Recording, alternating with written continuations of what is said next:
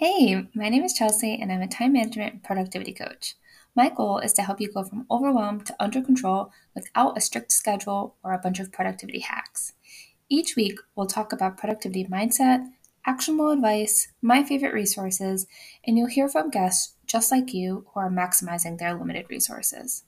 If you're anything like me, you're listening to this on the go, so check out the show notes and follow me on Instagram at Chelsey N Coaching to learn more. Okay, let's get to this week's episode.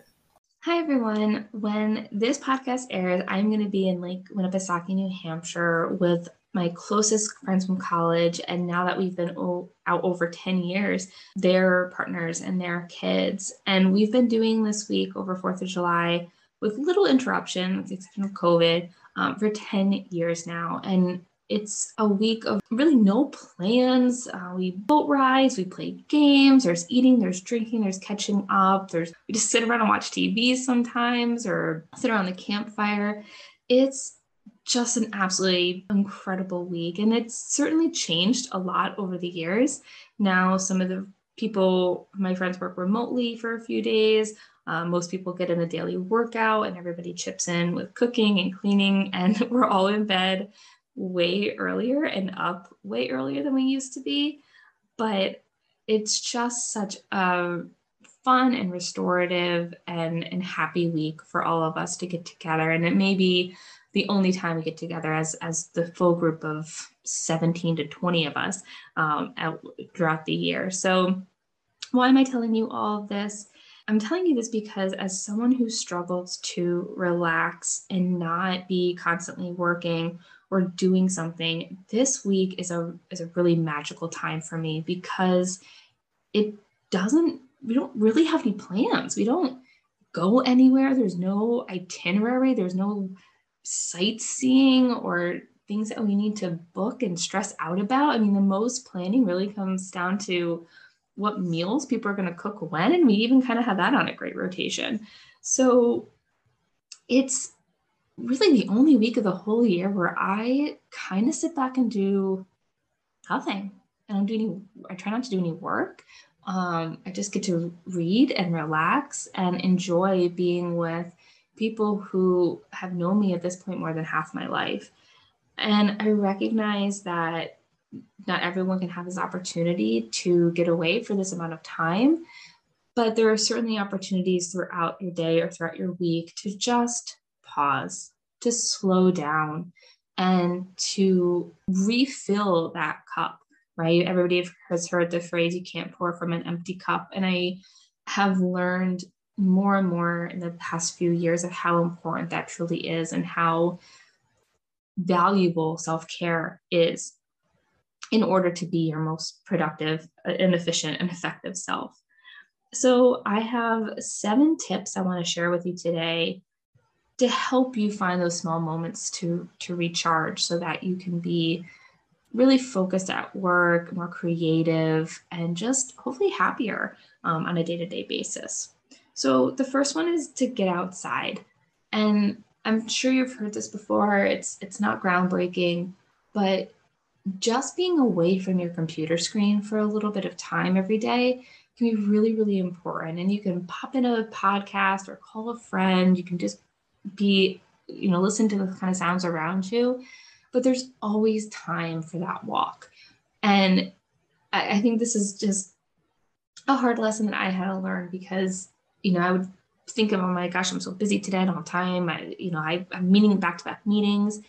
But when I started forcing it a little bit, when I started just saying, like, no, I'm getting up, I'm getting away from my computer, I'm going for a 10 minute walk, I was amazed that there's always time for it throughout the day. And you know, there there may be a moment where let's say a meeting ended a little bit early, just get up and go. And you're not digging into anything else on your schedule because it's kind of 10 free minutes and it's so restorative, it's so energizing and I promise you're going to come back to your computer more creative and ready to focus. The next one is to uh, put your phone in another room and again get away from that computer screen i know this is hard for some people but i and some people kind of default to using their phone to recharge to take a break but it's actually really counter counterproductive. Um, it's really easy to get sucked into things like Instagram or TikTok for way longer than you intended to be there for. And the algorithms are designed to keep you distracted, to keep you sucked in, and to keep you continuing to look for that thing that's going to make you feel good, which may or may not be there, right? Especially depending on kind of what branch of TikTok you're on or what the Instagram algorithm decides to show you that day. It may be, you may just be kind of refilling your cup with stuff that doesn't feel good. So, again, take a little bit of a screen break um, away from both your computer and your phone. It's good for your eyes, it's good for your body to just kind of stand up.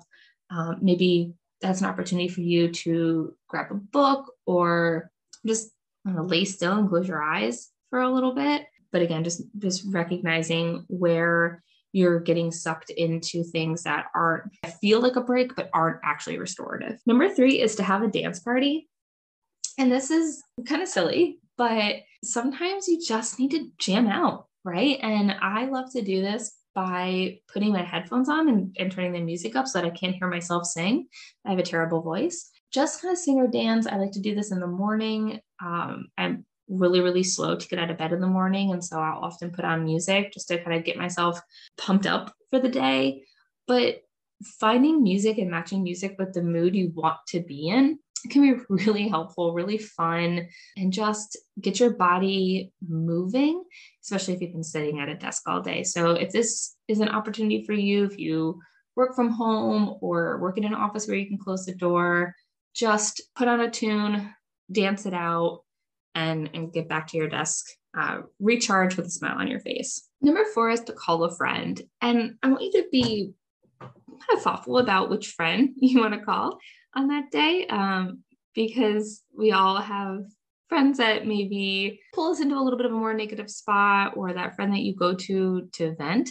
Um, I believe in venting. I think it can be helpful and, and you certainly get time to to do that. But when you're trying to refill your cup and when you're trying to re-energize yourself making sure that you're calling a friend that is going to do those things for you that's going to be really positive and really supportive and be a cheerleader for you and this could be something that's pre-scheduled or just pick up the phone i think often now in this world of texting, we rely on text back and forth, or we try to schedule calls, and it just gets complicated because everybody has a really busy schedule.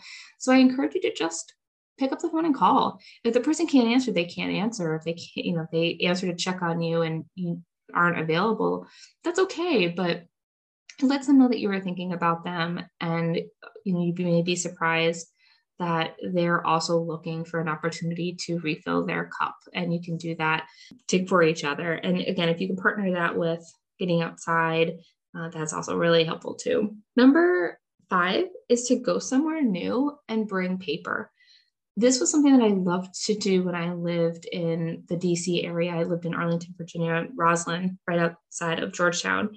And I would just love to go for walks there. And I would get so inspired um, just being in a new place or, you know, just so kind of again outside. Um, and I would, if I didn't have paper on me, I would use my phone, but I would just make sure I got to a little bit of time to sit and just capture some of the ideas or the plans or the goals that I was inspired by in that time.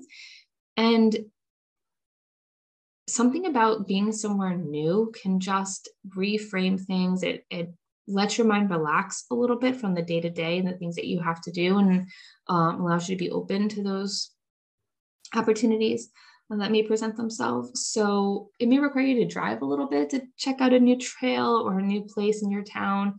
But I just encourage you to get outside, go somewhere new. Maybe it's even just a coffee shop. Maybe it's not even outside. Maybe it's just a new, a new environment that can certainly be restorative and get those kind of creative juices flowing. Number six is to make yourself a really good meal. And this is obviously takes a little bit more time than some of the other things that I've suggested, but there's something cathartic uh, for a lot of people in the act of cooking or preparing food.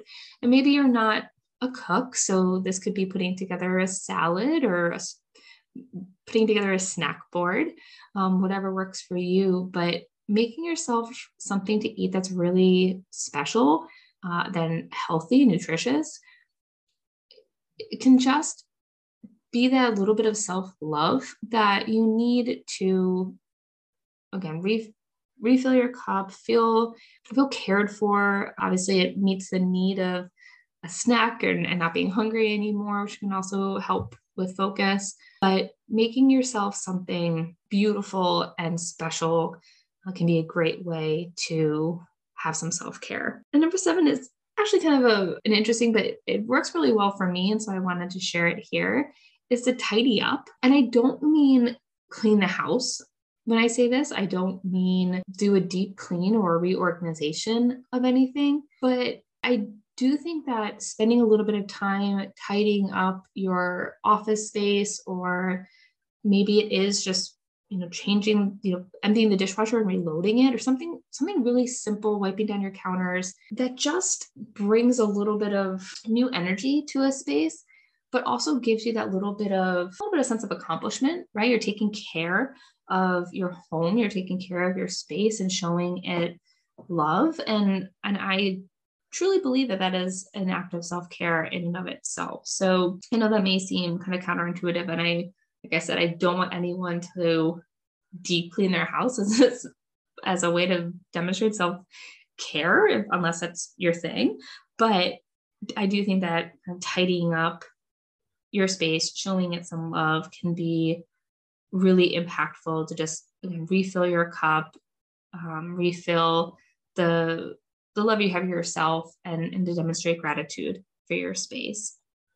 So I hope that you find some time this week, um, or certainly this summer, to find opportunities throughout your day that you can recharge, that you can do something that's special and just for you, and that you get a little bit of time away to reflect on the things that you're grateful for, the things that you want to do, your goals, your vision, for the rest of this year. I will be enjoying my week um, with all of my friends and, and hopefully getting some sun and just relaxing without any real task that I have to accomplish. And I look, I look so forward to this trip every year um, because those are not something I do on a day-to-day basis, right? I tend to be really mission oriented throughout my day. I tend to have a pretty structured schedule. And so it's pretty incredible how recharged you can be at the end of even a few days when you just let yourself kind of follow what feels good in the moment. So I hope that you all get that and I, I hope you enjoy the rest of your day. Thank you for enjoying another episode of From Overwhelmed to Under Control. I hope you're feeling one step closer to your goals. Don't forget to check out the show notes and follow along on Instagram at Chelsey and Coaching. Talk to you soon.